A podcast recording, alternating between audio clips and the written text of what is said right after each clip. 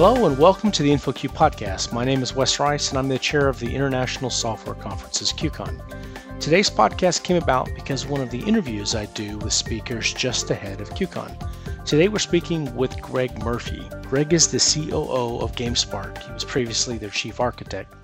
As I was doing an interview with Greg, I became fascinated with some of their approaches to providing a rich mobile backend as a service and platform for game developers to engage with their users or developers that are leveraging their services.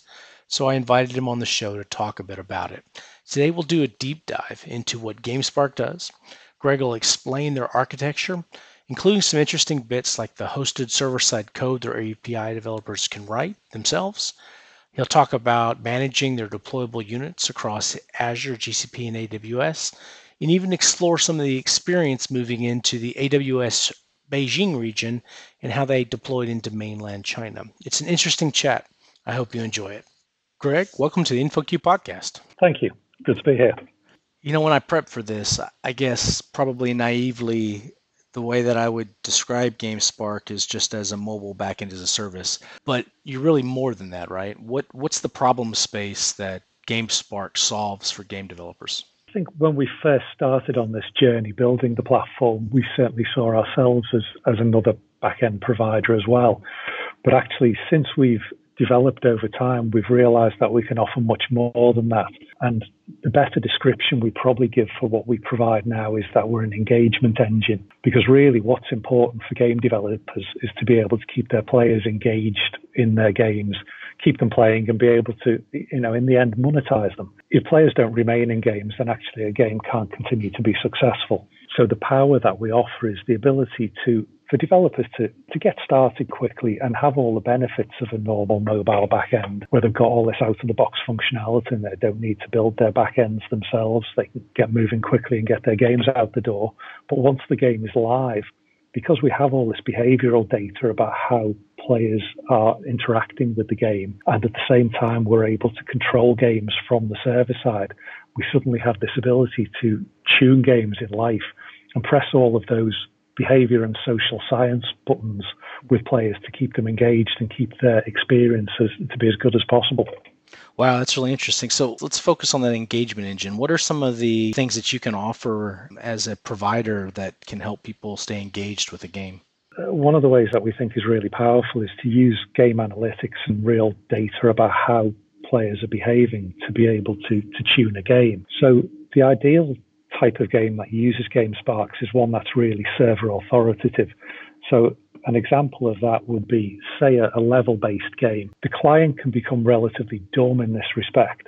And at the beginning of the level, the client may check in with the server and say, hey, what are the parameters of this level? How should it perform for this player? So the server could reply and say, the level should have this level of difficulty, it should have this many enemies in it, it should take this long to complete, et cetera. So where that becomes powerful is if from analytics a developer has seen that, you know, fifty percent of players are dropping out on, to, on this level, then the level is tuned to give different levels of uh, different difficulty parameters to be able to encourage players to continue to play. Because once a player's gone, it's really difficult to get them back. It's much better to try and tune the experience while while the player is still there, yeah, and be able to keep them playing the game. But what does that mean to tune the experience? I mean, is this, um, are you talking about scripting that developers can do that trigger events? Are you talking about machine learning that, that is developing kind of projections on, on what might happen? What does this look like? Yeah, a bit of everything. Yeah. So if we talk about the functionality that, that GameSparks has, so out of the box, we have an A P I that presents around one hundred eighty different calls, covering anything from authentication with social platforms to doing things like multiplayer and virtual economies and challenges, uh, teams, things like that. So if a developer walks along, they can get all of that functionality with um, with just configuration. They don't need to write any code. Then on top of that, developers can extend any of that functionality with their own server-side JavaScript if they choose to, or then they can go and write their own custom A P Is, again with server-side JavaScript behind them, and also uh, custom data stores. So by using any of those calls, their, their server-side logic can determine what the experience is for players. The next level on from that is to be able to apply machine learning to those behaviors, to identify trends within player behavior, um, to be able to then segment players and give them different experiences, or identify whether players are exhibiting anomaly-type behavior. Uh, and the, the obvious example of that is cheaters. Yeah. So if we see that somebody is presenting a score that's way above what, what should be possible or is massively outside of, of normal bounds, then that player can be quickly identified and, and okay, their experience maybe becomes a bad one because you don't want those guys being retained in the game. Yeah. Wow. So a bunch of questions come out of that. I heard server-side logic. I heard, um, you know, algorithms to detect cheating. So there's a bunch of questions I have there, but I guess we should back up for a second before we dive into some of those questions. What's that, what's the architecture look like? So uh, we're, most of us are probably familiar with a, a mobile backend as a service, at least. What does it look like after the point where I integrate an S D K to my, what's the kind of big puzzle pieces that you're dealing with? Yeah, so we present a couple of different interfaces into the platform for both our customers and game players. So the starting point is our management services. So they're our interface to, to our customers themselves, the game developers and game studios. So those services take the form of a, a web portal and a management A P I. We've actually just this week released a new version of our management services, and we've it's quite architecturally interesting because we've gone for an A P I-first approach, meaning our portal is now a consumer of our management A P I. Previously, the two things sat side by side, so we had the usual issue of having to keep the two things in sync with each other. So the same A P I that developers use is the same as the portal? Yes, the developer portal is a consumer of the management A P I. So what that means is if a customer wants to go and integrate GameSparks with their own C I or any of their own internal workflows, they can do that with the confidence that all of the functionality that's available through the U I is also available through the A P I as well. So yeah, that's pretty cool. Our customers have been asking for that for a while, so we're very pleased to have got it delivered. Okay, so that's on the management side, but what about on the game side where the game clients connect? So the management services are, as I said, what, what we would kind of call our B two B interface. Then our runtime services are the endpoints that our game clients actually connect to. So whether you're running a game on a mobile or a P C or a console or, or any other device, they connect into our runtime services. So our, our runtime services uh, are connected to via our S D Ks, and we have S D Ks for a number of different platforms. I'm assuming you support a variety of S D Ks, but what are some of the more popular ones? Our most popular ones are the are the well-known game engines, uh, principally Unity and the Unreal Engine. We're actually working on Lumberyard and CryEngine as we speak, and we should have that out the door fairly soon. We then have more specific S D Ks for things like iOS and Android, or who want to go even lower level down to C plus plus or, or C Sharp. Uh, we also have ActionScript S D Ks and um, Cocos ones, Marmalade, Corona. There's, there's a relatively long list that can be seen on our documentation site. Yeah. So developers um, install that S D K within their within their game environment. Obviously, some of the experiences are smoother than others. So with our um, with our Unity S D K, that's just a package that's installed into Unity, which gives the developer a GameSparks drop-down menu within the I D E. Nice. Whereas if, you, if you're working within C plus plus, it's obviously a much lower level experience, as you'd imagine. So the game clients, as I mentioned, connect into our runtime services via our S D K. And these runtime services present the A P I that I mentioned earlier and also act as the cloud code execution engine and also the data stores mm-hmm. for the games. So when when a game client connects into these runtime services, they've got access to this full set of functionality. The runtime services are the things that we, we have to massively scale because, you know, when, when we talk about numbers at the moment, we have around thirty-five million monthly active players across our game. Last month, we handled fifteen billion A P I calls. So these are the areas where there's the real kind of architectural smarts and scaling smarts of the platform. The other services that sit alongside our runtime services are our, um, our real-time services. So what they offer is real-time multiplayer gaming. Now, our, our standard runtime uh, A P I is JSON over WebSockets, which is a relatively efficient mechanism for communication. But you can imagine if you're playing a, a real-time game where you've got to transfer data rapidly between all the players in, in that session, then that's just not fast enough. Right. So our real our real-time services offer an interface which is um, basically it's, it's a custom protocol that we've written, but it uses protocol buffers over U D P, falling back to T C P if U D P is available to do this very fast data transfer between players. Um, some of the some of the interesting things about the sorry the real-time services are the fact that we can also apply smarts to those packets that are being transferred between players. Interesting. So it's kind of like a message router or something? Help, help me understand that. So a way to describe that better is if you think of the real-time service in isolation, then it's almost just like a, a packet proxy. It's rapidly transferring these pieces of information between players. But what you maybe want to do is take some server-side action on that data as it passes through. Yeah. So giving a specific example, we have we have some racing games that use that service, and what they're transferring between players is just simple pieces of information saying, this car is in this position, it's going at this speed, and it's got this angle of drift. Sure. And yeah. That's fine. That information needs to be able to get transferred rapidly between all those players. But actually what developers want to do is be able to then say, okay, I want to know when the first person has crossed the finish line, or the first person has gone past this point in the track, or actually if somebody's finished a level and they finished it quicker than is humanly possible, so we want to know they've cheated.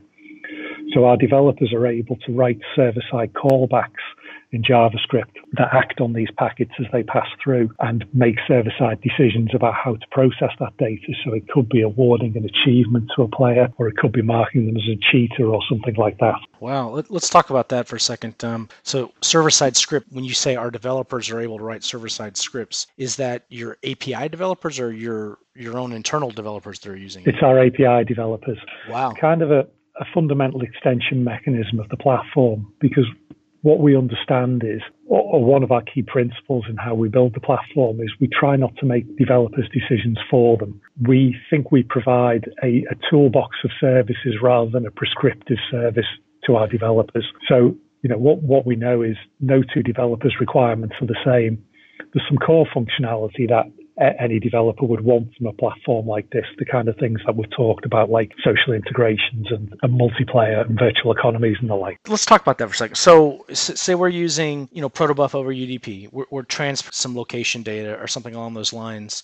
I can write a script then that is in JavaScript that I can run on your servers that will be managed by your infrastructure that can inspect that protobuf that's coming through there and be able to do work, act on it? That's absolutely right, yes. Wow, that's awesome. So, okay, a lot of questions there. So what about like noisy neighbors? What about security? What about all those things? How, how's all that managed? Yeah, so we we take all those things pretty seriously because we're by default a multi-tenant environment, so we need to be able to, to address all of those concerns.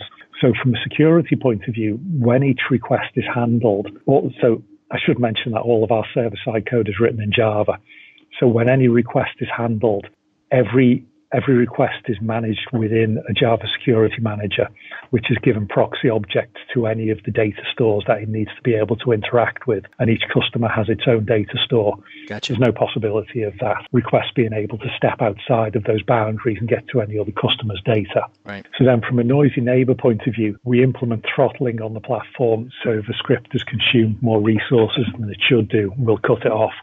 And we do that by injecting callbacks into the script at compilation time. So we don't wait for the script to end to decide whether it's been too, consumed too many resources. We're constantly getting callbacks during its execution. And if we see that too many resources have been consumed, we can terminate it. When you say inject callbacks into the script, what does what does that mean? So when we so obviously the script is is presented to us in an uncompiled state when a developer writes it. When we compile that, we inject our own callbacks into there. So during execution, okay, we get that data. Gotcha. All right. So let's let's talk about. You mentioned um, Unity as being one of your more popular platforms. What does the developer experience look like with integrating um, into your app? And say, let's, let's give it a specific use case. Say that we're um, developing a server authoritative app that you described earlier. What does it look like? I, I install something into my Unity package. I get a, these A P Is available. What, what does that look like? Yeah, so when you install the GameSparks S D K package into Unity, you get a, a drop-down within the Unity I D E, which okay. enables you to just put in a couple of basic pieces of information. So saying what your GameSparks A P I key and secret are, plus the the endpoint that you want to connect to. Now, the point about that is we have a developer sandbox for developers to test any of their games against and perform their development against. and then there's a live endpoint that their real players connect to. Functionally, there's no difference between the two. The only difference being real players only connect to, to one endpoint, and there's no um, cross-pollination of data between development and live. Once the developers set up Unity like that, they then have access to all the GameSparks A P I calls natively within Unity, and they can choose to either call one of the... So yeah, let's talk through what a normal sort of journey would be in terms of a game. Yeah, please. So to start off with, the normal thing that would happen once the GameSparks S D K has started up, you would authenticate the player in some way. Right. Against GameSparks. There are multiple ways of doing this because identity is a complicated thing. In many cases, players don't want to be identified within the game. They don't want to have to log in through Facebook or some other mechanism. They just want to be anonymous. That's fine. We completely support that. We take an identifier from the device, which is provided by the S D K. So we, we can identify that this device is the same one that's come back subsequent times. So simply that creates a player within the GameSparks ecosystem, and then everything done by that device in the future okay. happens, happens within the context of that player. What's quite nice is if then subsequently a player could the player chooses to authenticate by one of our third-party mechanisms, so whether that's Facebook or Xbox Live or PlayStation Network or Twitter, Google Plus, et cetera, et cetera. Yeah. That, that identity is then tied to the same record. So whether the player is performing anonymously or whether they've logged in socially, if they're on the same device, we still know they're the same person. Um, all right, so you described this this architecture. What's... Um... How is it served? I'm assuming this is all a cloud provider of some kind, right? Yes, absolutely. All of our services run on public cloud providers. And we made a conscious decision relatively early on in our life to be able to deploy these services across as many providers as possible. And when I say as many providers, I'm talking A W S, Microsoft Azure, and Google Cloud Platform. Simply, they're the big three. Interesting. So you deploy equally across A W S, Azure, and G C P? Uh, now, there are a couple of reasons for us doing this. And to be specific, the services that we deploy on these providers are our runtime services, the things that game clients connect into. Uh, the reason that we did this is, is twofold. On one hand, we wanted the largest or, or the greatest geographical reach that we could. So all of the cloud providers have different presences in different areas. So, for example, we have one of our runtime clusters deployed in mainland China. Google wouldn't be an option in mainland China for, for the reasons we kind of all know about. So yeah. That rules them out there. But on the other hand, we're working with a customer in a certain part of the world at the moment where Google are the only cloud provider that has a deployment, so they're the obvious choice for that location. At the same time, we have commercial reasons for, for deploying across the three clouds as well, because we have close partnerships with all of the three providers, and they bring us customer opportunities. Uh, they see customers who want services like ours. So the quid pro quo of them bringing the customer to us is we make sure we deploy that customer on their particular infrastructure. What is what does it look like? I mean, do you when you deploy across these multiple environments, is this all one logical unit that's talking? Are these broke up into clusters, into sections? What what does it look like when you say you deploy across all three providers? Yeah, that, that, that's exactly it. The way we've designed our runtime services is we have a deployable unit that we call the runtime cluster. Okay. So the runtime cluster is, by default, multi-tenant, but it can host one-to-many games. So we have a commercial model where customers can choose to be single-tenant with us, and they get one of these deployable units entirely for themselves. Okay. So the deployable unit consists of our A P I and server-side code execution engine, we call our server-side code cloud code, plus the data stores that sit behind those engines. So the data stores at the moment are MongoDB and Redis. We may well add other data stores into the mix in the future. The reason we chose those two to begin with is because all our server-side code is JavaScript. MongoDB is an obvious fit yeah. with its native JSON storage format. And then Redis is great for operating with sets of data or incrementing counters or things like that. So we expose both those data stores through our A P I for our customers to be able to use directly within their server-side code. So when you say you expose that directly for developers to be able to use in their server-side code, what does that experience look like? I, I remember Parse that I used to be able to, you know, create kind of any type of table essentially that I could then consume very easily with the A P I. Uh, I, th I think um, Firebase uses like a JSON format that you can then interrogate and ask, what does that experience look like for uh, GameSpark? Yeah, it's a, it's a very, very similar experience. So through Cloud Code, developers can choose to interact with any of their own custom collections. So um, exactly as you describe it with Parse, you know, you've got the ability to have whatever number and whatever format of custom collections that you choose to. So developers can insert, update, delete, query, any of the normal CRUD operations against these collections. And similarly with Redis, they can uh, they can create their own custom keys and perform any of the Redis normal Redis operations against them. Nice, nice. Okay. Running on G C P, A W S, and Azure. So when you talk about these these clusters, they can be deployed across all three of that. How do you pull that off? I mean, is this um, a set of, a suite of containers that are deployed, sets of A M Is? How is that orchestrated? Yeah, it's, it's a little bit of both. So we're we're on the journey to containers at the moment. So some of our services we have built as containerized from the ground upwards. So our real-time services are a good example of that. Um, whereas most of our traditional runtime clusters are still just built in V Ms. So we take a couple of approaches to be able to abstract the underlying cloud provider from the equation. So on one hand, we use a project called Packer to go and build our images. So Packer's great because it's it's all entirely manifest-driven, and we can say we want our, our O S images to look like this, and then it will go off and build them on all of the respective clouds. And then on top of that, we use Puppet to go and configure the V Ms when they're deployed. In terms of actually performing the deployment itself, we've built our own abstraction layer above the three cloud providers' A P Is.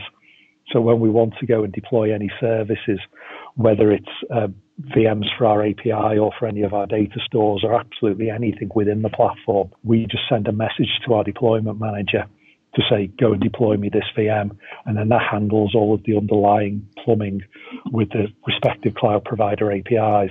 So it's, it's all about separation of concerns. All of the services, all of the requesters to get these V Ms don't need to care about where they're, they're being deployed to. That's all handled by the manager layer, which goes off and, and integrates with the A P Is. Is that manager layer something that uh, you all developed, or is that an open source toolkit that you're using? Yeah, no, it's, it's all been in-house. Something that we may open source in time, but uh, we may need to tidy it up a bit before we do that. Yeah, I bet. What about elasticity? So how do, how do you manage elasticity with these deployment clusters that, that you're using? Yeah, so what, what we've explicitly done, and this raises a few eyebrows with people, is we've written our own autoscaler. There's a couple of reasons for that. We, we decided not to use the individual cloud providers' autoscalers because we wanted a consistent experience across all three clouds. Okay. And the only way we could do that is by writing it ourselves.